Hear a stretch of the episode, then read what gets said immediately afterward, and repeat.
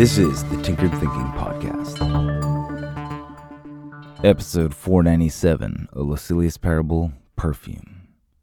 This episode is dedicated to Roman Maclay, the author of the book Sanction. Lucilius breathed in the stinking air slowly, carefully. He'd made a dangerous wedge of himself between the wooden hull of the ship and the cold, slick skin of the carcass.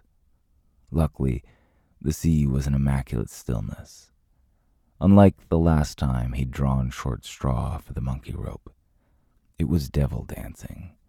And last time the boys above had a laugh at him while he lanced sharks and bobbled around on the dead whale, slipping trying simply to keep from falling into that dark, blinking gap between carcass and ship. The first mate, a brute they called Roman, took a perverse sort of pity on him and emptied half a bottle of rum on his head from above. Lucilius's eyes had stung shut for a long, blundering minute, but his beard was soaked, and Lucilius spent the rest of the night sucking oblivion from his own whiskers and laughing at the blank stare of black eyes in the water.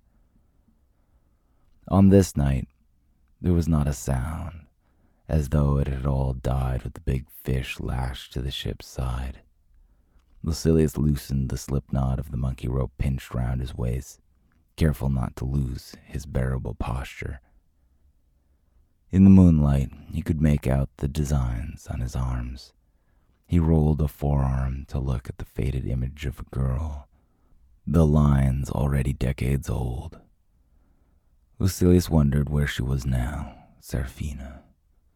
He closed his eyes on the cartoonish likeness of her, and in his mind's eye the simple dotted ovals of color snapped to real green eyes narrowing on him from across the room.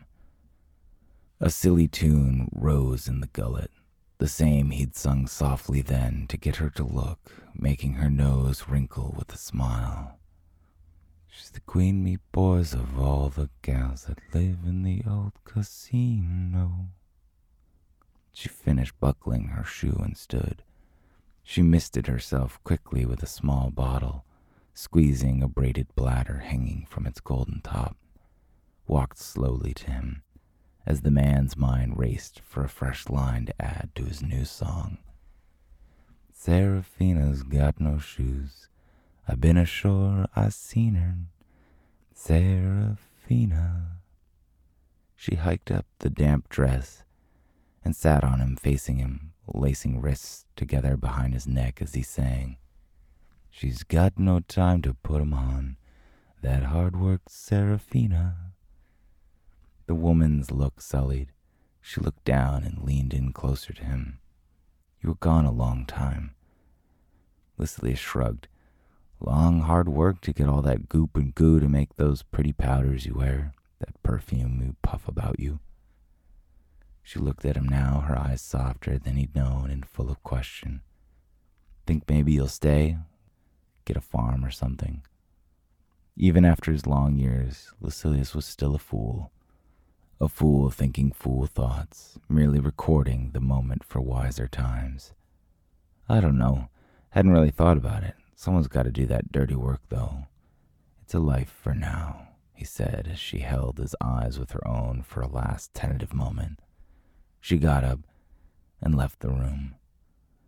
Lucilius touched the tattoo, but all he felt was his own skin.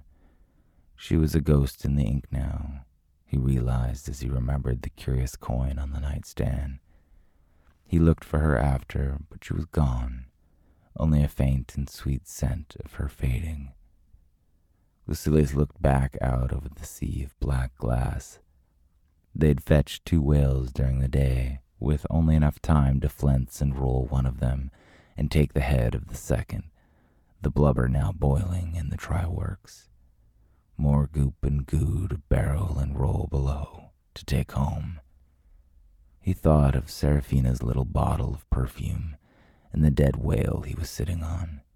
He wondered if any of this stinking carcass would end up in Seraphina's little bottle. The carcass bumped, and Lucilius looked around with dread. The carcass bumped again, and through the rubber skin, Lucilius could feel the vibrations of wrestle in the water. He reached up and tugged on the monkey rope to wake his shipmate. The man grumbled. The rope around Lucilius's waist tightened, cinched him, and he hobbled himself up, steadying himself with the side of the ship. His scarred feet took small tentative steps, and he swung the lance around again to prod the dark waters for its thieves. This is the Tinkered Thinking Podcast. Thank you so much for listening. If you find the Tinkered Thinking Podcast valuable, there are many ways you can support it. You can review it on iTunes, you can share it on social media with your friends, you can blog about it or discuss it on your own podcast, or you can support it directly, and you can do this on the support page at tinkeredthinking.com. Both one time support and monthly subscription support options are available. Thank you for your support of the show. It's listeners like you that make all of this possible. Any feedback or questions are always welcome, so feel free to reach out. And until tomorrow, remember to be careful about the context.